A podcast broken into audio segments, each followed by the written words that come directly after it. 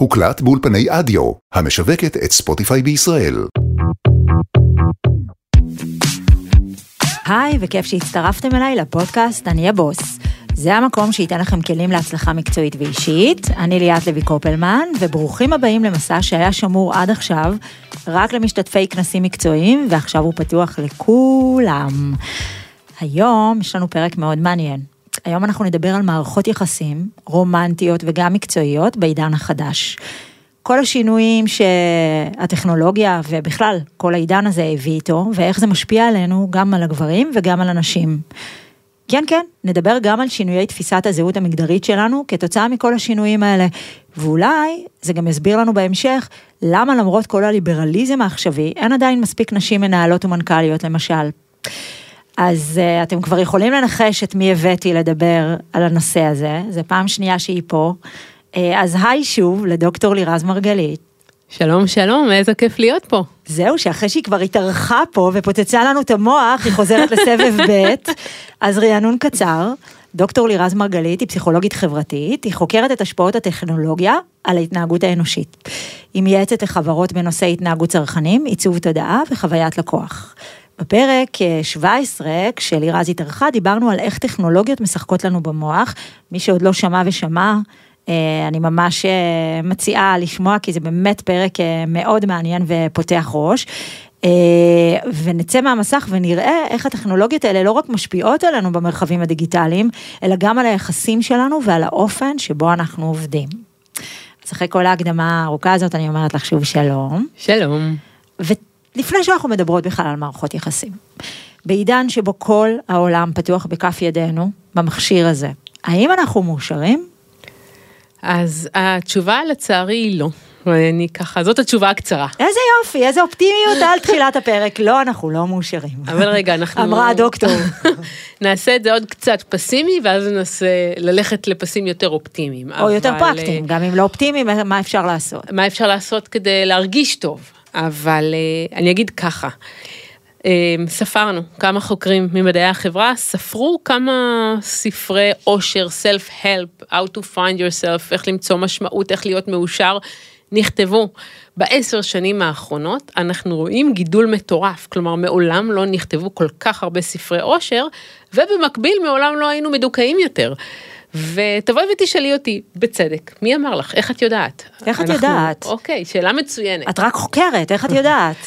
אז uh, הדרך בעצם לבדוק את זה, יכול להיות שיש אנשים שירימו גבה, אבל זו כרגע הדרך שמוסכמת על רוב חוקרים בתחום, זה לראות כמה תרופות אנטי דפרסנטיות, מה שאנחנו קוראים uh, פרוזק או ציפרלקס, או כל התרופות האלה שבעצם משפיעות על חרדה ודיכאון ואמורות לייצר סימפטומים אה, מופחתים של חרדה ודיכאון, כמה רופאי משפחה מחלקים, ואנחנו רואים שאחד לארבעה אנשים היום לוקחים את התרופות האלה.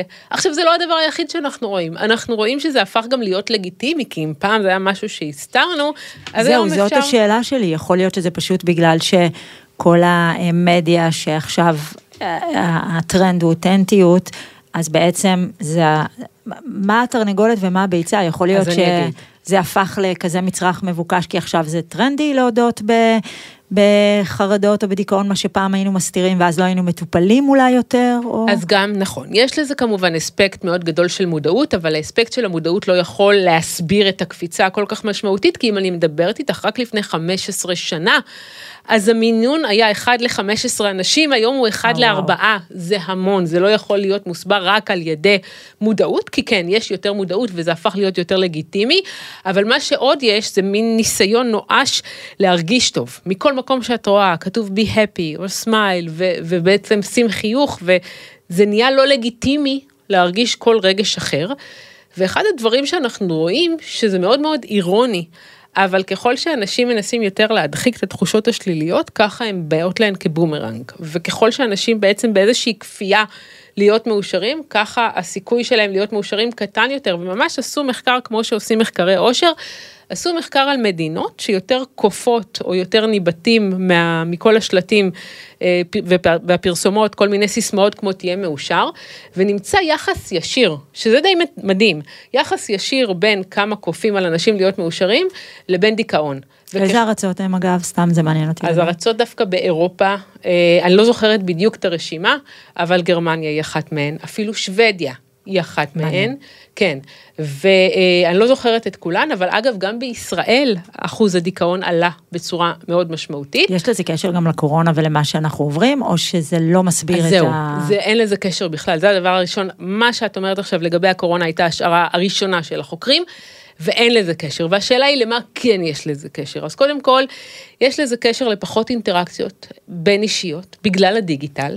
אנחנו כל כך הרבה בדיגיטל, שלמעשה יש לנו איזשהו תחליף, אנחנו מרגישים תמיד שיש לנו איזושהי החלטה בין רגע לצאת, או כבר לעשות את הכל מה, מהבית, מהפייסבוק, אבל כיצורים אנושיים, זה לא מספק את אותו צורך. אנחנו צריכים את האינטראקציות האלה כמו שאנחנו צריכים חמצן בסופו של דבר, וההורמונים בסופו, שמופרשים באינטראקציה חברתית הם לא הורמונים שמופרשים בפייסבוק, זה דבר ראשון. דבר שני, שהוא לא פחות מדאיג, זה מה שאני קוראת פובו, זה ה-fear of better options, שאנחנו אה, רואים שככל שיש לנו יותר אפשרויות, אז אנשים נמנעים מההחלטה. אנשים אה, בעצם מתבלבלים, ואחד הדברים שאנחנו רואים בצורה ישירה, שאנחנו נמצאים בתקופה של שפע אפשרויות, ולכאורה זה אמור לשמח אותנו מאוד, כי אנחנו אומרים, העושר הוא בבחירות שלנו, כל אחד, האינדיבידואליזם בעצם מדגיש בתרבות המערבית את הבחירה, אבל אנחנו לא בנויים לבחור, זאת הבעיה.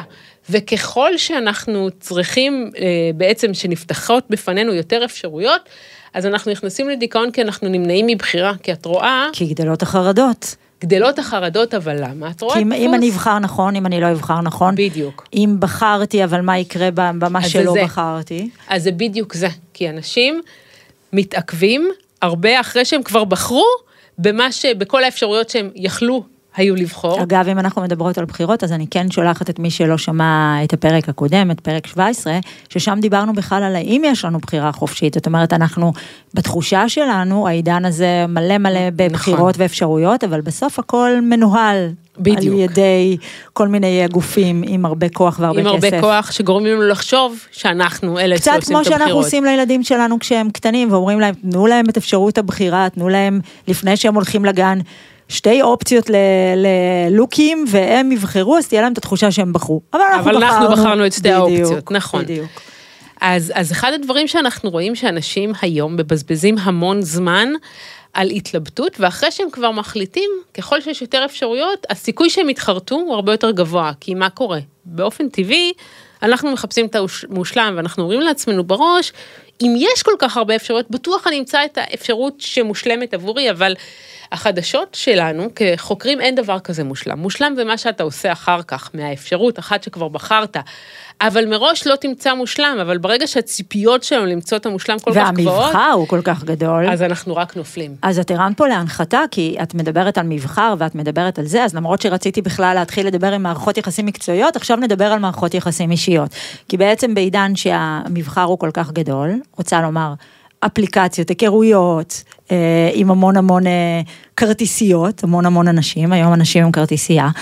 אה, מה קורה למערכות היחסים שלנו? זאת אומרת, איך אנחנו נראים, איך אנחנו מתחילים היום, איך אנחנו מתנהגים, איך אנחנו בכלל, אם, אם אנחנו רוצים את המושלם, ויש כל כך הרבה אפשרויות, אבל אין מושלם, מה זה אומר, איך, איך נראה שוק הדייטים, זאת אומרת, בואי תעשי לי רגע סדר בכל, ה, בכל הברדק המבורדק הזה, ואני גם יודעת שחלק ממה שאת עושה, את גם מייעצת לאפליקציות היכרויות. נכון, נכון. אז, אז את, יש לך גם אינסייד אינפו וגם, וגם, אה, אה, בדיוק, אז בואי תעשי לנו סדר רגע, מההתחלה. אז נעשה מההתחלה, אבל אני אתחיל ב- ב- בחלק הלא טריוויאלי. תמיד מסתכלים על זוגות צעירים, אני דווקא הולכת לגרושים אה, ולנשואים. אה, וזה מאוד מעניין מה שקורה שם. אחד הדברים שאני תמיד אומרת בהרצאות שלי, שזה ממצא ש, שתמיד מפתיע אותי מחדש, אני מסתכלת על הסיבות לגירושים.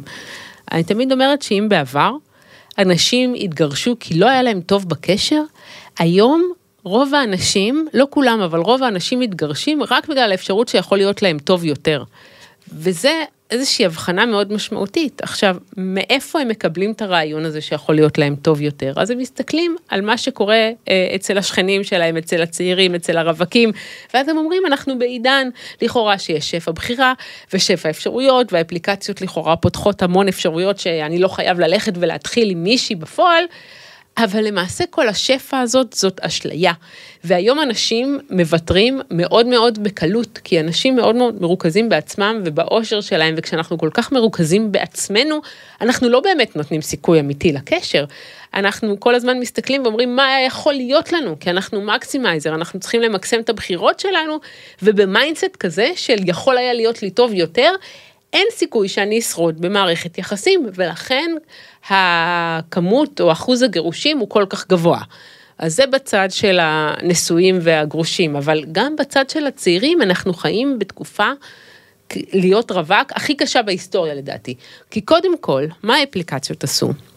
האפליקציות למעשה איתרו או נטרלו את החשש מדחייה. כי אנחנו לא מדברים על זה מספיק, אבל הכאב, ממש כאב הכי גדול של גברים, היה לבוא, להתחיל עם מישהי, לשים את עצמם ככה חשופים ולקבל לא. ואצל נשים זה היה ככה, ככה הם טענו, מאוד מאוד טריוויאלי לבוא ולהגיד לא, אבל בעצם אף אחד לא חשב על כמה קשה זה לבוא, לשים את עצמך ולהיפגע. והרבה דיווחו שכדי להתחיל עם עוד מישהי ולקחת את הסיכון בעוד דחייה, היה לוקח להם כמה ימים כדי להתאושש. עכשיו היום... אגב, עוד דבר לגבי הלא, לא רק בהיבט הגברי, גם בהיבט הנשי. זאת אומרת, אם לא היו אפליקציות, אז יצאת עם מישהו והיית צריכה לקוות שמה שאת מרגישה אליו, אם הרגשת, גם הוא ירגיש. ו... היום יש מה שנקרא משחכי כאבים, שאת יכולה לצאת עם מישהו ואת נורא נורא לחוצה שהוא ירגיש מה שאת אה, זה, אבל כדי שלא תיפגעי כל כך, במקביל את, את ממקבלת, כן. שזה גם מושג בעידן החדש. אז ש... גם על זה הסתכלנו במחקר. ואגב, גברים ונשים ממקבלים מסיבות שונות לחלוטין. אבל, אה, אבל רגע לפני זה, אז, אז א', גברים לא יתחילו עם אישה, אפילו אם הם נמצאים באותו מקום גיאוגרפי, כי יש להם אופציה פחות קשה היום. ואז כן, כי האפליקציות בעצם לא מאפשרות לנו להידחות, כי אנחנו יכולים לראות רק פרופילים שמראש בחרו בנו, ואז אנחנו לא רואים בכלל, לא חשופים לכל מי שלא בחר בנו. רק מה שרוב האנשים לא יודעים, זה שלאפליקציות האלה יש מה שנקרא אה, ציון נחשקות או אלוסקור, כמו בשחמט. עכשיו, מה זה האלוסקור הזה? ברגע שפתחנו איזשהו פרופיל, אז אה, האפליקציות לוקחות בחשבון את התמונות. אגב, אם הצטלמנו עם עוד אנשים, אם אנחנו אה, עם הטיית ראש, אם אנחנו עם כובע, אם הפנים שלנו סימטריות או לא, אנחנו מקבלים על זה ציון. זאת עוד... אומרת, גם התמונות שאנחנו שמים בפרופיל, הן מנוטרות, ומה עושים עם הציון הזה? אז אני, אני אסביר. בעצם הכל התחיל, אה, הציון הזה אומר את הדבר הבא, נניח יש מישהו עם ציון נחשקות מאוד מאוד גבוה, ואז הוא עושה לייק למישהי עם ציון נחשקות מאוד נמוך, מיד הנקודות שלה קופצות לא בקצת, קופצות בקפיצה מאוד משמעותית, כי הוא מראש היה עם ציון גבוה והיא הייתה עם נמוך, אבל אם להפך, אם היא עם ציון נמוך עושה, אה, בעצם פוסלת מישהו עם ציון מאוד גבוה, אז לא, יש דרופ מאוד משמעותי בציון. אז עד פה אנחנו יודעים, וגם אין שום הכחשה מצד החברות. ואז מה שקורה, יש אה, עיתונאית בצרפת בשם ג'ודית, שהיא קראה על זה, והיא נורא כעסה. ואז היא, אה, בעצם היא גם הייתה עורכת דין, אז uh, היא ביקשה את כל הנתונים עליה והייתה באיזשהו מאבק ואני לא אעלה אותך בפרטים, בסוף היא מקבלת 800 דפים של כל המידע שנצבר עליה. והיא אומרת יום אחד אני חוזרת ממסיבת סילבסטר ובמסיבה הזאת אחרי שחזרתי הביתה ושתינו הרגשתי תחושת ריקנות ובדידות נוראית והייתי חייבת אינטראקציה. היא אומרת התחלתי 14 שיחות בו זמנית וה line היה אותו line, עשיתי copy paste, היי, מה שלומך, אה, בא לך להיפגש, או מה אתה עושה עכשיו?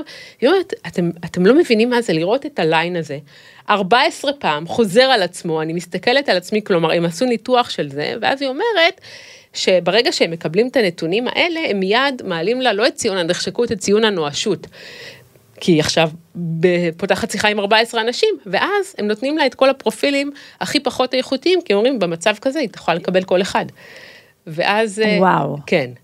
ואז למעשה, עכשיו היא רואה שהם, ברגע שאנחנו פותחים טינדר, אז אנחנו מחוברים לפייסבוק, אז כל התמונות בפייסבוק, כל התמונות בטינדר, הם רואים מה היא העלתה, מה היא לא העלתה. אז שוב רגע אני יוצרת ואני אומרת, הנה, אנחנו שוב חושבים שיש לנו בחירה, ויש לנו שפע, אבל בעצם אנחנו מנותרים, ואנחנו... אבל אני לא בטוחה שכאן אני מסכימה איתך, ואני גם אגיד לך למה. אנשים מאוד מזדעזעים שאני מספרת את זה, אבל אני אומרת, רגע, חכו, מה אתם כל כך מזדעזעים? בואו נדבר קצת על אבולוציה של בני אדם. זה לא פחות אכזרי. כשאנחנו מנתחים זוגות, לא מעכשיו, מלפני 35 שנה, עד היום, יש מחקר שחוזר על עצמו, אחד הדברים שאנחנו רואים כל הזמן, ותסתכלו על הסך הכל, לא עכשיו תמצאו זוגות פה ושם, רוב הזוגות הקיימים במידת אטרקטיביות דומה. יש לנו אה, בפסיכולוגיה אבולוציונית מושג שנקרא mate value, הערך שלך עבור הפרטנר מהסג, מהסוג השני, כמובן שאצל הומואים אז זה עבור כן, גברים, אבל זה אבל... כאילו, אנחנו כאילו בחרנו את זה, אבל, אבל פה לא. האפליקציה בוחרת בשבילנו, אולי נכון, מי שנואש על פי הדירוג זה. שלה, הוא לא בהכרח הנואש, הנואשת שהיא אני. אז לא, אז אני אומרת לך משהו יותר אכזרי מזה. אנחנו פחות או יותר, כשאנשים הם בעלי מודעות עצמית סבירה, הם יודעים מה גבולות הגזרה שלהם, ואני יודעת שזה נשמע נורא, אבל אין מה לעשות. אנשים, ושווה לדבר על זה, לא נולדו עם נתונים שווים מבחינת אטרקטיביות, ואז כל בן אדם, מתוך החברה ומתוך רדאר מיוחד שיש לו, ואנחנו למדנו את זה, אם הוא בעל מודעות תקינה, אם הוא נורמטיבי, יודע מה גבולות הגזרה, נגיד גבר שהוא בינוני, לא יתחיל עם דוג... מישהי שנראית כמו דוגמנית, הוא יודע מראש שאין לו סיכוי. יכול להיות שינסה, אבל זה בעצם מראה על חוסר מודעות. אבל רוב הזוגות הם ברמת אטרקטיביות זהה, ואז האפליקציות מנסות לחקות את זה, זה הכל, הן מנסות לבוא ולייצר איזשהו מדד. כדי לייצר אה, חוויה, כן, אבל אני עדיין כמה לא מציאותית. אני עדיין לא בטוחה שאני מסכימה עם הניתוח הזה של האלגוריתם, כי אה, אפשר גם לראות שיש המון זוגות אה, ברמת אטרקטיביות חיצונית שונה. לא המון, לא המון. לא המון. אנחנו רואים, ואז, עכשיו מה קורה? יש לנו את אה, יוריסטיקת הזמינות. אנחנו רואים כזאת זוג, אנחנו תמיד מתפלאים, מאבדים את זה עוד יותר, ואז הוא עולה לנו בזמינות, אבל זו הסיבה שאנחנו מסתכלים עליו יותר, והקשב שלנו מופנה, כי זה נראה לנו משהו לא נורמלי. ותודי שכשאת רואה מישהי מאוד מאוד יפה, עם מישהו אה, פחות, זה נראה, או, או להפך, את אומרת, וואו, מה הוא עושה איתה, מה היא עושה איתו? אנחנו פועלים ככה. מעניין, אז בעצם מה שאת אומרת שהאלגוריתם מחקה את ה... מנסה, מנסה, ללמוד מנסה ולחקות את ההתנהגות. האנושית, אבל... ויותר מזה הוא עושה, למשל, יש אנשים ששוב, אין מה לעשות, הם נואשים, אז הם עושים לייק, לייק, לייק לכולם, כלומר וי וי וי, ברגע שהאלגוריתם מזהה את זה, מיד הוא מעלה את ציון הנואשות. כלומר, לא לעשות לייק לכולם, כי אז מה, אתה מוכן להסתפק בכל אחד? וואו, זה ממש קשה לשמוע. נכון. זה, זה, נכון. זה מאוד מאוד קשה לשמוע, ואולי גם אה, כאילו קצת מרגיע אותנו שאנחנו נשואות המון שנים, ואני דילגתי פשוט על כל השלב הזה, כי אני אה, הכרתי את בעלי 20 שנה אחורה, שלא היה את כל האפליקציות, זה ממש ממש ממש מידע. ומידע קשוח, וקשוח. נכון. עכשיו, דיברת קודם על איך אני מצטלם או מצטלמת, אז אולי סתם לטובת המאזינים שלנו שרוצים להגביר את אה, מידת הנחשקות שלהם באתרים.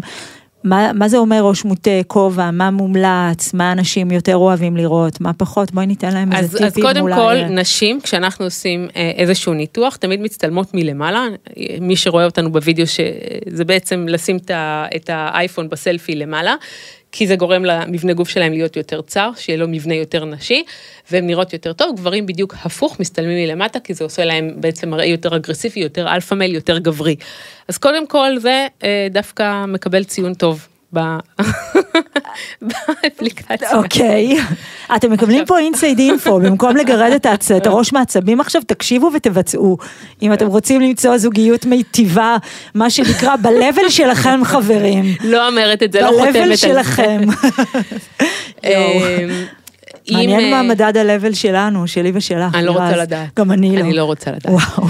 אבל אה, הטיית ראש מעידה על חוסר ביטחון, בדרך כלל. אנשים שמצטלמים במרחק מהמצלמה יש להם מה להסתיר, אנשים שמצטלמים עם משקפיים, אנשים שמצטלמים, גם נשים, גם גברים עם עוד אנשים, אז בדרך כלל זה, למה?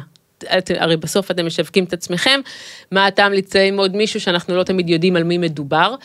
אה, אנשים אה, שמצטלמים, אה, אגב, יש תמונות שהן בסדר, למשל, להצטלם באיזשהו טיול, כן מראה על איזשהו אופי הרפתקני, זה כן מראה משהו ש, שחלק מניהול הרושם שאנחנו רוצים לעשות. אז חלק מהתמונות הן בסדר גמור, עם כלבים, זה אומר שבעצם מעיד על אהבה לכלבים, אבל גבר שמצטלם עם משקפיים ומבט הצידה, זה מיד גורם לו להיתפס שחצן, אז יכול להיות שאצל סוג מסוים של נשים זה כן יעשה את זה, אבל בדרך כלל לקשר, זה טוב אגב לקשר שהוא קצר מועד, לקשר ארוך מועד זה לא טוב. מדהים, אני דבר- כבר, אני כבר שומעת איך את מדברת ב- כמו אלגוריתם, מרוב שאת מכירה אותו ואת מנתחת אותו, לא, זה, זה מעניין לשמוע. עוד? כי הם, אה, בסוף אנחנו מסתמכים על מחקרים שם. עכשיו, אחד הדברים שראינו אצל גברים, שוב, לא לכעוס, זה, אה, זה, זה הממצאים, אה, זה כשהם מסתכלים לקשר לטווח ארוך, הם יעדיפו פנים על פני גוף. יש לזה גם הסבר, עוד מעט ניגע בזה, אבל uh, uh, כשהם מסתכלים על קשר מזדמן, מה שנקרא סטוץ בלשון העם, אז גוף הרבה יותר משחק תפקיד משמעותי. אז גם נשים, אם הן רוצות למצוא uh, קשר מזדמן, שיש גם נשים הרבה כאלה, אז מה שלשים דגש זה על הגוף, החטוב, וכשהן רוצות קשר ארוך טווח, לשים דגש על הפנים, בהנחה שהן פנים יפות. אז תכף נדבר, אה, נרחיב על זה, אבל שוב, את אמרת משהו שנתקעתי עליו. שאמרת שגברים מצטלמים למטה כי זה ה alpha male והזה, בואי, אני מסתכלת ואומרת, אנחנו 2023, כל הליברליזם, כל הקדמה, ועדיין אנחנו משתמשות במושג alpha male, אז בעצם מה, לא עשינו שום שינוי, אנחנו עדיין תקועים ב... ב הקונספציות הפרימיטיביות האלה שנולדנו איתם? זאת אומרת, לא אנחנו הדורות אחורה, או, או שחל שינוי, מעניין. עכשיו אנחנו מדברות רק על התחום הרומנטי, okay. אוקיי. אחר כך נדבר על העבודה. אז, אז בוא כאילו רגע... בוא, בוא נסתכל על ההיבט המגדרי, ברור. על השינוי. אז בוא רגע נעשה סדר. קודם כל, האחד, אני תמיד, כל הרצאה שלי לסטודנטים מתחילה באמירה הבאה, המוח שלנו לא יתפתח בקצב של הטכנולוגיה, של הסביבה. המוח שלנו, רוב חוקרי האבולוציה מסכימים, הוא תקוע 60 אלף לפני, שנה לפני, בסוואנה, 60 אלף שנה, המוח לא עבר שום התפתחות משמעותית, שזה הפירוש הדבר שאנחנו חיות, אנחנו לקטים ציידים בסביבה טכנולוגית, כי אנחנו עדיין מופעלים על ידי האבולוציה שלנו. כן לאט לאט כתוצאה משינויים סביבתיים אנחנו רואים שינוי. אז רגע בואו בוא נעשה סדר, איזה שינוי אנחנו רואים. כשאנחנו מדברים על ה alpha male, אז כללי המשחק בסטוץ הם עדיין אותה כללי משחק. גם לנשים וגם לגברים יש את סממני היופי המאוד מובהקים. עוד שנייה נבין מה קורה לטווח ארוך. מה הם סממני היופי? כשאנחנו לוקחים אה, תמונות. שזה בעצם מה שהתחלנו את המשפט, שאמרת שבוא נדבר על הפנים, אז הנה אנחנו סוגרים לך את הסוגריים. כשאנחנו לוקחים תמונות, 500 תמונות של פנים של נשים, ולוקחים גברים, בחדר ואומרים לגברים המשימה שלכם היא יחסית פשוטה. כמה שיותר מהר אל תתעכבו אל תחשבו ברמה של שנייה לתמונה. תחלקו את התמונות שאתם רואים לשתי ערימות. ערימה אחת אטרקטיבית ערימה שנייה לא אטרקטיבית. לא יפה לא כלום. אטרקטיבית לא אטרקטיבית. ותעשו את זה מהר וכולנו יכולים לעשות את זה יחסית מהר. אנחנו לא צריכים יותר מ... כמה מילי שניות אפילו לא שנייה כדי לקבוע אם בחורה היא אטרקטיבית או לא. גם גבר אבל עזבו רגע גברים בצד. עכשיו אנחנו, מה שאנחנו רוצים לראות זה את מידת ההתאמה. כי אם באנו ואמרו לנו כל החיים יופי הוא בעיני המתבונן, נצפה שההתאמה תהיה 50-50, משהו רנדומלי לחלוטין, רק שההתאמה היא 96 אחוז, שזה די מטורף. כלומר, אנחנו לא מסתכלים על מי אנחנו נמשכים, אלא מי אטרקטיבית, אנחנו יכולים להסכים על נשים שהן אטרקטיביות ב-96 אחוז, שזה מטורף. גורף. גורף. לפי מה? אז זהו. ואז לוקחים את כל ה, את הערימה של נשים אטרקטיביות, שמים בצד את אלה שהן לא, אטרקטיב, שהן לא אטרקטיביות, ואז מנתחים אותם, ואז מה אנחנו רואים? אנחנו רואים כמובן סימטריה, עוד שנייה נדבר על למה. אנחנו רואים אף קטן, לא סולד, קטן.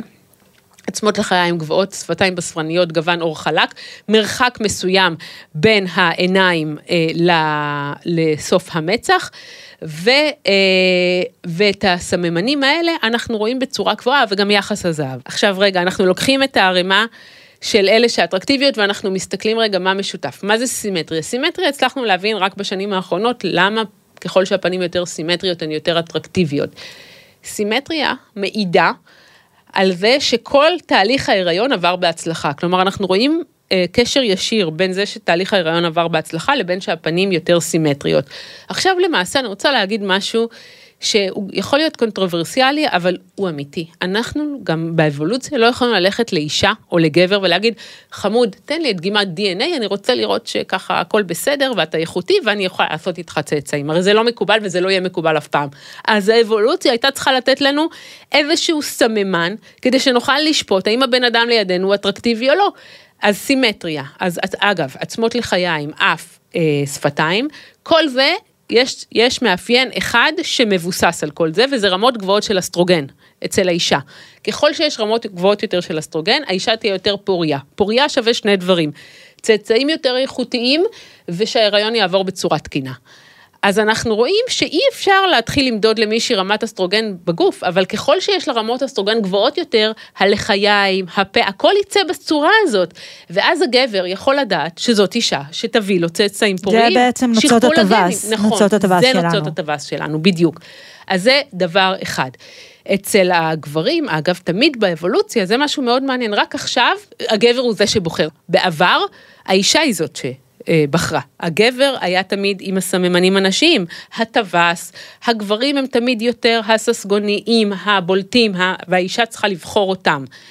עכשיו, אצל הגברים אנחנו רואים שככל שיש רמות גבוהות יותר של טסטוסטרון, אז יש להם את הלסת הזאת הגברית, כל סממני הגבריות והפנים היותר מסוקסות, שאנחנו כולנו יודעות מה זה alpha male, אז יש להם. רק הבעיה עם טסטוסטרון זה שתי בעיות. דבר ראשון, אנחנו רואים קשר בין רמות גבוהות של טסטוסטרון לבין בגידות, נטייה לבגידות, יש להם חשק מיני מאוד מאוד גבוה, ומערכת חיסונית פחות טובה, יותר סיכוי למחלות, בעיקר. אחד הדברים שאנחנו רואים, זה תגידי, יש יותר בגידות, אמרת בגידות בעידן החדש יש בו יותר אה, אופציות, ללעשות את זה מה שנקרא יותר זמין. ברור, ברור, יש אפליקציות, מעבר לאפליקציות שהן לכאורה של היכרויות, יש אפליקציות ייעודיות שהמטרה שלהן, עכשיו הייתה איזושהי כתבה גם, שהמטרה שלהם למשל זה גברים מאוד עשירים, שנשים שאין להם כסף, הם נותנים להם כל מיני מימונים, כל מיני טובות הונאה. אבל אה, באפליקציה הזאת מותר רק נשים אטרקטיביות ורק גברים שיראו איך שיראו, אבל יש להם לפחות איקס אה, כסף בחשבון בבנק. אז, אז כן, בהחלט יש, אה, יש הרבה בגידות, אה, אבל, אה, אבל זה, זה בסופו של דבר אה, מייצר איזשהו צורך בלהרגיש משהו, צורך, את יודעת, בלמסך על כל הבדידות הזאת שאנחנו מרגישים. פלוס הפובו הזה שדיברנו עליו. נכון. אז אה, שאלה אחרונה רגע, וואו, יש לי כל כך הרבה מה לשאול אותך ב- ב- בעולם הרומנטי, אבל אני גם ממש רוצה לדעת מה, מה זה עשה לנו בעולם המקצועי. אבל את מדברת על, אה, על מיניות ועל בגידות, אז סתם מעניין אותי לדעת למה לגברים אין בעיה לשכב עם המון נשים. בכלל, אולי זו רק סטיגמה, אולי זה רק בסביבה שלי. אה, בקרב הרווקות, ולמה עדיין נשים, חלקן, לא כולן, מרגישות לא בנוח, את יודעת, אה, אה, בשכב בה בדייט הראשון, אה, בשלב מוקדם ביחסים. מה זה, זה שוב המוח הזה שלא התפתח? זה האבולוציה, זה האבולוציה, ואני לא חושבת שהיא לא התפתחה, אני חושבת שהיא בסוף מאוד יעילה. אני, אני מאוד... היא שומרת בעד- עלינו בעצם? היא שומרת עלינו. כי למה, למה זה בסדר מבחינת, כי- כי האישה יכולה להיכנס להיריון, זה הסיפור? לא, עוד לא, לפני זה. כשאנחנו מסתכלים על הגבר, הוא מייצר כל יום זרע. אין לו איזושהי... סף. אה, כן, אין איזשהו end, ו... ו אין ביוץ. הזמן, אין לו, אין לו בעיה להיפטר ממנו כמה שהוא רוצה, הוא יכול גם אה, לאונן כמה פעמים ביום וזה יהיה בסדר, יהיה לו מספיק זרע. אישה, יש לה מספר ביציות מוגבל במהלך החיים, אגב, אותו מספר ביציות לא גדל, והן הולכות ומתיישנות. ולכן היא צריכה א', לבחור היטב למי היא נותנת את הביצית היקרה הזאת, זה הדבר הראשון.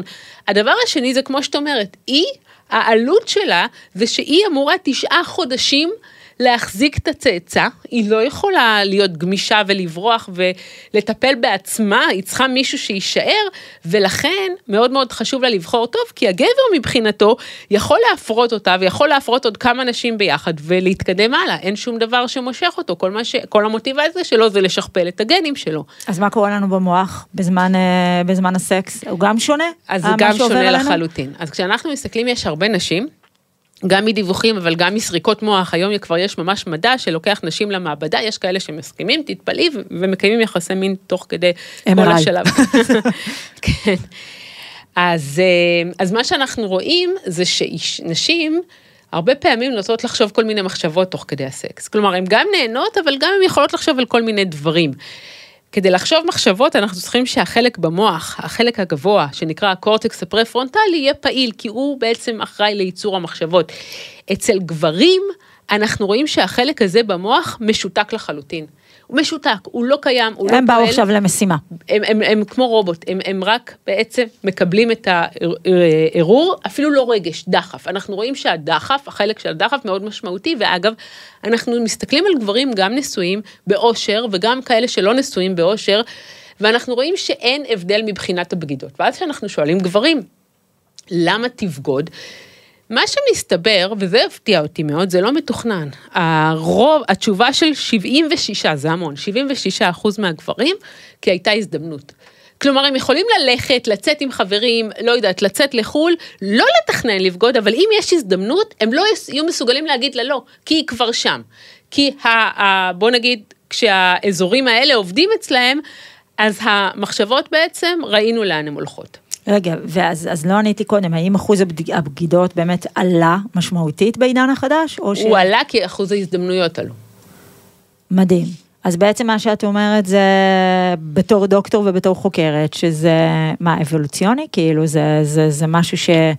תראי, תראי, אפילו כשאנחנו מסתכלים רגע על גברים בנישואים ראשונים, שניים ושלישיים. בנישואים ראשונים בדרך כלל הפער ממוצע, ממוצע בתרבויות המערב, אירופה, ארה"ב, גם בישראל, ארבע שנים הפרש בין הגבר לאישה לטובת זה שהגבר יותר גדול.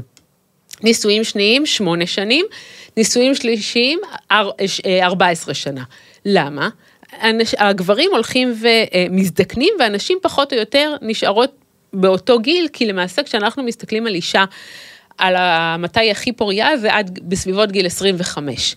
אז הסיכוי שלה להביא צאצאים הוא הכי גדול, צאצאים איכותיים, ולכן הגברים, לא משנה כמה הם מזדקנים, הרי הזרעים שלהם לא נפגעים, תמיד יעדיפו את האישה. לא, לא סתם הם מעדיפים צעירה, הם מעדיפים צעירה כי הם מתוכנתים להעדיף אישה שהיא בשיא הפוריות שלה. מדהים. מדהים. זה שיש לזה תירוץ, אה, מה שנקרא ביולוגי ו... ו... ופרה-היסטורי. אבל למה תירוץ? אבל זה למה לא- את אומרת שזה תירוץ? אבל אנחנו בנויים ככה. אנחנו בנויים ככה, אבל עדיין אנחנו נמצאים בתוך איזושהי חברה, בתוך קודים התנהגותיים, בתוך נאמנות, זאת אומרת נאמנות מבחירה. אז אה, אני חושבת... אבל אנחנו לא בנויים למונוגמיה, אנחנו לא בנויים. כן, לזה. אבל מי שבחר במונוגמיה יודע מה זה אומר. לא נכון, לא, לא באמת. כי כי רוב הזוגות, רוב הזוגות ביום החתונה שלהם בטוחים שזה יהיה לנצח, ולמה? רגע, אז, אז אני לא מבינה, את כאילו לא מאמינה במונוגמיה ואת נשואה, אז את כאילו, זה משהו שאת לא, יכולה לקבל או להעלות על הדעת? אני חושבת שמונוגמיה זה דבר מאוד קשה, זה דבר שחייבים לעבוד אגב, עליו. אני מסכימה, אני כל יום שאני מסתכלת אחורה ואני אומרת שאני נשואה 20 שנה, זה מפתיע אותי, כי אני באמת, באמת, באמת, באמת לא האמנתי בזה, מה שנקרא.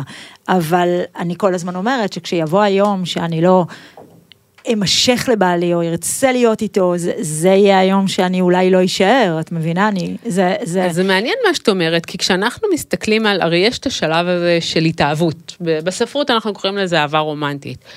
השלב הזה של התאהבות, תנחשי, עזבי אותך. אני כבר יודעת, זה שנתיים גם- וחצי. פחות. פחות שנה משנתיים וחצי. וחצי? כן. אה, וואו. כן, אנחנו מסתכלים על שנה וחצי של התאהבות, בממוצע, הכי הרבה זה שנתיים וחצי. הכי הרבה. קראתי את המחקר ולא לעומק. לא, לא, לא, לא, את צודקת. בשנתיים וחצי זה הכי הרבה שאפשר, מה זה כאילו? השנה וחצי זה הפיק, את אומרת. עם הפרפרים, לא, זה הממוצע. אה, וואו. עם הפרפרים, עם הדפיקות לב, הוא מתקשר אליי ואני, וואי, מתי הוא יתקשר? זה לא יכול להימשך יותר מדי אצל רוב הזוגות. ואז עוברים לשלב של, אה, של אינטימיות, של אה, חברות, אבל לא של התאהבות, ולמעשה האבולוציה בעצם נותנת לגבר, יש הורמון שנקרא אוקציטוסין. הוא מופרש בלידה, בהנקה, הוא מייצר קשר. עכשיו, בשנה הראשונה לחיי התינוק, רמות האוקציטוסין של הגבר בשיא, הן מאוד גבוהות. האוקציטוסין גורם לזה שהגבר יתמקד באישה שלו, ופחות יימשך לנשים אחרות, ממש ירחיק את עצמן בפועל מנשים אחרות. אחרי השנה הראשונה לחיי התינוק, רמות האוקציטוסין יורדות משמעותית, והאבולוציה מסמלת לגבר שהגיע הזמן לשכפל את הזרע שלו, אבל עם מישהי אחרת, כי האבולוציה תמיד תעדיף ריבוי של פרטנרים, כי ככל שיש יותר מגוון בגנטיקה, אז יש יותר סיכוי לשרידות הצאצאים. אז את אומרת, לא רק שאנחנו לא מונוגמיים, אנחנו להפך. אנחנו לגמרי להפך. טוב, אוקיי, בנימה אופטימית זאת, אנחנו נעבור רגע לעולם המקצועי, כי, כי עוד לא הגענו לדבר עליו, וזה גם נורא נורא מרתק אותי, כי באמת באמת מעניין אותי לדעת, כאילו, על שינויים במקום העבודה בעידן החדש. דווקא מהמקום המגדרי, כמו שדיברנו עליו עכשיו, אה, על הבדלים בין נשים לגברים. מה השתנה ומה לא השתנה מפעם? מה, אני כן מרגישה שאנחנו באיזשהו עידן ליברלי יותר. נכון. וכן בעידן של כל המיטו והמהפכות והשוויון. אני רוצה להאמין ומקווה שהם הם כן עושים שינוי. יש שינוי, יש שינוי משמעותי, יש הרבה יותר נשים בתפקידים בכירים. אה, גם מבחינת רמות השכר, אנחנו רואות כבר שינוי, אנחנו רואות הרבה יותר נשים שבאות ונלחמות ו, אה, ונמצאות בכל מיני צמתים, צמתי ההחלטה, זה לטובה. Uh, לרעה יש דברים, כמו שאמרנו, שמוכתבים על ידי האבולוציה שלנו שלא השתנו, ולמשל, אני אתן לך דוגמה, כשאנחנו עושים מחקר, לא מזמן, כשאנחנו עושים מחקר של אישה הולכת לרעיון עבודה, אותה אישה עם מחשוף, מחשוף יפה, uh, לעומת שהיא הולכת לעבודה עם uh, חליפה, uh, כמו שאת לבושה עכשיו, היא תהיה הרבה יותר, אה, תתייחסו אליה הרבה יותר ברצינות כשהיא הולכת עם החליפה, לא רק שהיא עם המחשוף. גברים ונשים התכוונתי, גברים ונשים, ולא רק זה, אה, עם המחשוף אה, מיד כשאנחנו מסתכלים על הסיכום, כתוב עליה כל מיני דברים, כמו לא בטוח שהיא מתאימה לתפקיד, פחות איכותית. כלומר, יש איזושהי הטעיה... וכל זה בגלל מה שהיא לבשה. מחשוף, כן. וגם נעלי עקב, אבל לא, לא, לא הקטנים, אלא נעלי עקב המוגזמות, הן גם יוצרות את אותו אפקט. אני חייבת לשאול אותך אז את אותה, לסובב אלייך את השאלה הזאת, גם כי אנחנו חברות ומכירות, וגם כי אנחנו עשינו המון דברים ביחד, ובאמת אה, ראיתי את סגנון הלבוש שלך. בואי, את חוקרת, את דוקטור, אבל את גם אוהבת להתלבש נורא נורא יפה, ולפעמים צמוד ולפעמים חשוף, את נתקלת אז אם ככה ב... בהערות או בשאלות. אני כל ב... הזמן נתקלת. תקשיבי, ב...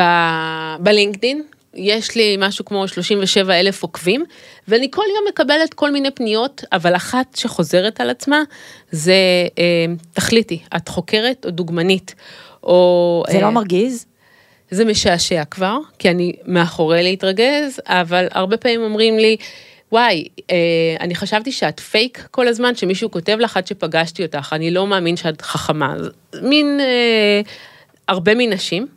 אבל נשים, אבל נשים לא באות מנשים. בעצמן, זה נשים שולחות מישהו לבוא ולהגיד לי, אה, אה, רוב החברות שלי לא אוהבות אותך, כי הן חושבות שתחליטי, את לא יכולה ליהנות מכל העולמות, ואז אני מנסה להבין למה אני לא יכולה ליהנות מכל העולמות, אני מאוד אוהבת להתלבש, מאוד.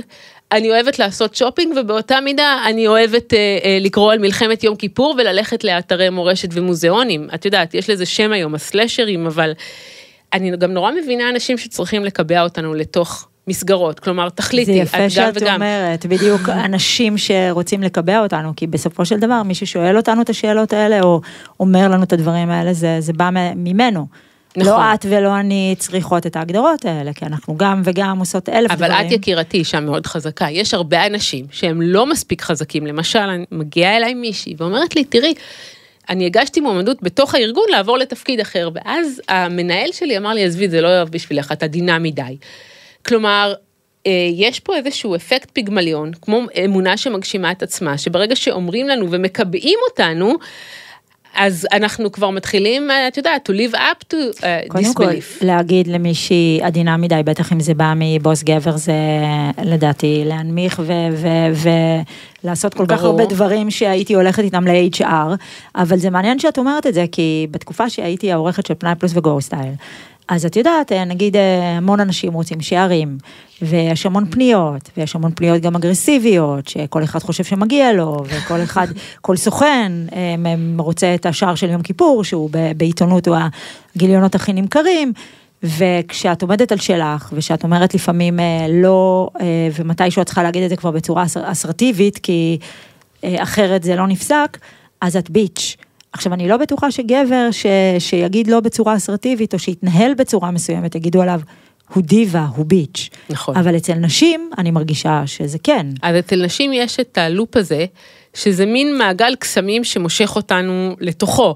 כלומר, אם היא מאוד נשית, אז היא רגישה מדי, היא לא תצליח לקבל את ההחלטות הקשות, היא לא יכולה לראות אסטרטגית, אבל אם היא בעצם מאמצת לה, והרבה נשים, אפילו בלי מודעות, מאמצות לעצמן התנהגויות מאוד גבריות, כולל חליפות גבריות, כולל מרב כולל מיכאלי סלש סטייל של... מרב מיכאלי עשינו לה שער, אגב, זה היה בגוסטה לפני די הרבה שנים.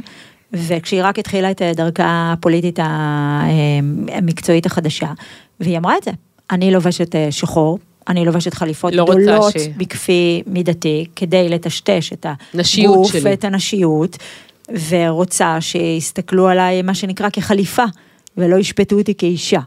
אז אני חושבת שהיא עושה עוול. כן.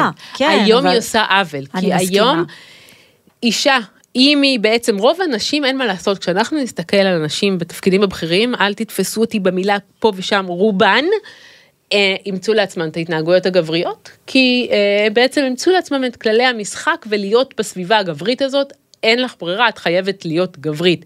אז גם אם הולכות עם עקבים, הן עדיין בהתנהלות, בשפת הגוף, הן מאוד מאוד גבריות, וכאילו זה המודל היחיד שמצליח, כי אם הן לא מספיק גבריות, אז מראש לא ייתנו להם סיכוי, מראש יגידו הם לא יוכלו אה, להיות ב, בסביבה הגברית הזאת. עכשיו יותר מזה, אני עכשיו רוצה להגיד לך. אני חושבת שזה גם קשור למדינה שאנחנו נמצאות בה, היא גם מדינת צבא, והיא מדינה צעירה, ויש נכון. בה עוד אלף דברים שמקדשים את ה, מה שנקרא מצ'ואיזם. נכון. נכון, ואני עכשיו אבל רוצה להגיד לך גם משהו שהוא פחות פוליטיקלי קורקט, ועדיין אנחנו רואים שבתפקידים המאוד בכירים, נשים פחות מקדמות נשים אחרות, למרות שהיינו מצפים שזה יהיה בדיוק הפוך. אבל, אבל זה מה שאנחנו רואים, אנחנו רואים נשים יקדמו יותר גבר למה? מאשר... למה זה קורה? אה, תראי, יש לי הסבר אבולוציוני לזה, ואחת החוקרות הכי גדולות של האבולוציה, היא היום בסטנפורד, היא אומרת שכשאנחנו, כשאישה נמצאת בסביבה של אה, נשים אטרקטיביות, אז עולה אצלה רמת הטסטוסטרון, כלומר האגרסיות, כלומר בצורה לא מודעת. והאגרסיות האלה גורמות לכל מיני התנהגויות שהרבה פעמים הן לא נשלטות כלפי נשים אחרות, אבל לא כלפי גברים.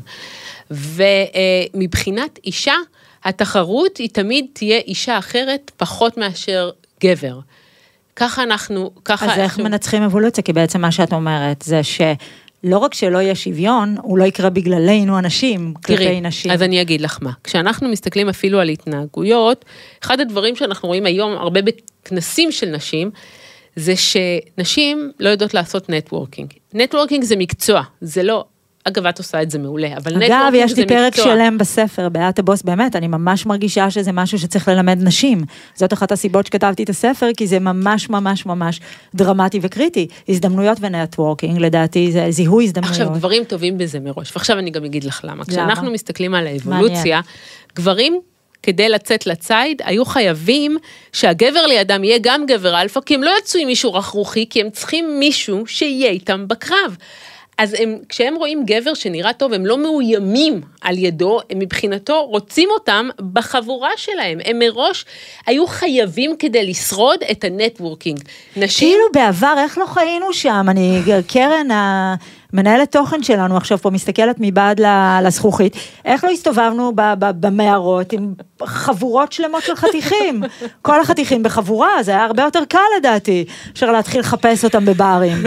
כן. כן, ונשים, לעומת גברים. הם, הם שמרו על הילד שלהם, בדרך כלל אחרי שהם כבר היו פעם אחת בהיריון, מיד נכנסו לעוד הריון, ואז הם היו צריכות להיות מאוד זהירות, שלא יהיו ליד אנשים אטרקטיביות, כי אז הגבר שלהן היה יכול בעצם לייצר עוד תינוק, והם היו צריכות להתחלק במשאבים שהוא מקדיש לה ולה, וכל אישה רוצה שהגבר בזמן שהיא בהיריון יטפל בה ובצאצאים שלו, ולא בנשים אחרות. אז מה עושים? איך, איך בכל זאת מייצרים איזשהו שוויון, אם באמת באמת יש פה בעיה אבולוציונית. אז קודם כל עושים את מה שאת עושה, כלומר להעלות מודעות לזה. אנחנו גם לא מודעות להתנהגויות האלה, הרבה פעמים.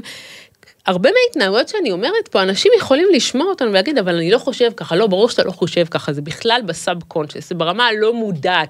זה מערכת ההפעלה שלנו, כך היא מתוכנתת. ובגלל זה הרבה נשים שהם יראו אישה אטרקטיבית לידן, הן לא ירגישו טוב והם ינסו להוריד אותה אפילו לא בצורה מודעת, הם יעשו את זה בצורה לא מודעת. אז קודם כל נהיה מודעות לזה. דבר שני, כמו שאת אומרת, נורא יפה, נטוורקינג זה מקצוע. ואת המקצוע הזה צריך ללמוד, כי לנו הוא לא בא טבעי. מה שבא לנו טבעי, זה שכל אחת תדאג לעצמה, זה הרבה פעמים בחברות לרחל על מישהי אחרת, אבל לפתוח את המעגל יותר רחב, נשים פחות טובות בזה, רובן, אין מה לעשות, והן צריכות ללמוד איך לעשות את זה. ותגידי, יש לי שאלה נוספת על העידן החדש, שבאמת אה, ייצר לנו דור חדש, את הג'ן זי, ויש פערי דורות במקומות העבודה, איך זה משפיע עכשיו על, על, על עולם העבודה והתעסוקה, בעצם הפערים המאוד גדולים בין הדורות שנפערו. אז זה בכלל סוגיה מסוג אחר לגמרי, כי אחד הדברים שאנחנו רואים עם הג'ן זי שהם לא יציבים והם כל שנה וחצי יחליפו מקום עבודה, ושבכלל עולם המושגים שלהם שונה, הם מחפשים משמעות, הרבה פעמים מנהלים אומרים לי, הבן אדם שלושה חודשים בתפקיד והוא רוצה כבר שאני אראה לו את הקידום המקצועי שלו. אין סבלנות. הכישורים הם שונים לגמרי. מעבר לזה שצריך ניסיון, הניסיון פחות קריטי היום. מה שהם צריכים זה יכולת הסתגלות, יכולת למידה מהירה, יכולת בכלל לנטוורקינג, להבין. למשל, עשיתי מחקר עם אה, אחת מחברות אה, ספקיות הענן, אמריקאית, 120 אלף עובדים, הסתכלנו במשך עשר שנים מה יגרום לבן אדם להתקדם בתפקיד. אנשים שהתחילו, שפחות או יותר הערכות שלהם היו זהות, והדבר היחיד שגרם להם להתקדם זה הם יודעים לעשות schmoozing, ככה הם קוראים לזה באנגלית, שזה בעצם לבוא ולא bullshitting, bullshitting זה רגע לפתח שיחה רק כדי... זה נקרא פוליטיקות בין ארגוניות, זה... אבל צריך להיות טוב בזה, כן. צריך לעבוד בזה, ואלה האנשים שהם מצליחים, והרבה אנשים מתקוממים, ואני אומרת להם, אל תתקוממו, זה, זה, יש בזה היגיון מאוד טוב, כי אנשים כאלה יכולים לקדם רעיונות, הם יכולים להוביל אותם בקלות, הם יכולים לגרום להם, לארגון לרוץ בגלל שהם יודעים, הם מחוברים לכל כך הרבה אנשים, הם יודעים בעצם לשלב בין הצוותים הטובים מכל מיני מקומות, ולכן הארגון, מבחינתו, התרבות הארגונית מאוד מקדמת את הסוג הזה של האנשים היום. מדהים. ואיך אנחנו רואים את הפערי דורות במקומות העבודה, כאילו, איך, איך אפשר לגשר עליהם בכלל? זה, זה, זה דור של המהר, מהר, מהר, מהר, זה דור של הזום. אנחנו רגילים, את יודעת, שההורים שלנו יצאו לפנסיה מאותו מקום עבודה. יכול להיות שהם צודקים? אני חושבת שכרגע העולם רץ קדימה. העולם הולך אה, במקום הזה כמעט לחלוטין. לאזור שתיארנו של הצעירים. זאת אומרת, כל שוק העבודה בעצם יישר קו ל Gen Z. בדיוק, זה... ואז דווקא, פה אני לא מדברת על הצעירים, אלא דווקא על המבוגרים שהם חייבים או לעשות את השינוי, או להסתכל על פרישה. אין להם ברירה, אין להם ברירה בשוק של היום. הם חייבים לשחק את המשחק. אגב, Gen Z, אני לא אוהבת את ההגדרה של אה, גילאים, זה לא בגילאים, זה ב mindset. יש אנשים, את יודעת, מאוד מבוגרים, שה mindset שלהם הוא כזה, הוא פתוח, הוא עכשווי. זה מאוד עניין של mindset, ואין מה לעשות, כדי להצליח היום צריך לשנות mindset. טוב, וואו, יכולנו עוד להמשיך לדבר הרבה, ויש לי תחושה שיהיה לנו פה ביקור שלישי, אה, אז תודה רבה לירז, דוקטור לירז מרגלית שהגעת וכרגיל אה, היממת אותנו. אה, אם מצאתם ערך בפרק הזה, אז אל תשמרו אותו רק לעצמכם, תשלחו אותו לחבר או חברה או מישהו במשפחה שהפרק הזה יכול לגעת בו גם. אתן ואתם יכולים להאזין לנו בספוטיפיי ובכל פלטפורמות הפודקאסטים. אתם יכולים גם לצפות בנו בספוטיפיי בערוץ עוד יותר פלוס וגם לצפות בנו ביוטיוב. בקיצור, אין תירוצים, אנחנו בכל מקום. תודה שהאזנתן והאזנתם, אה, ניפגש בפרק הבא. עוד יותר, יוצרי התוכן של ישראל. הוקלט באולפני אדיו, המשווקת את ספוטיפיי בישראל.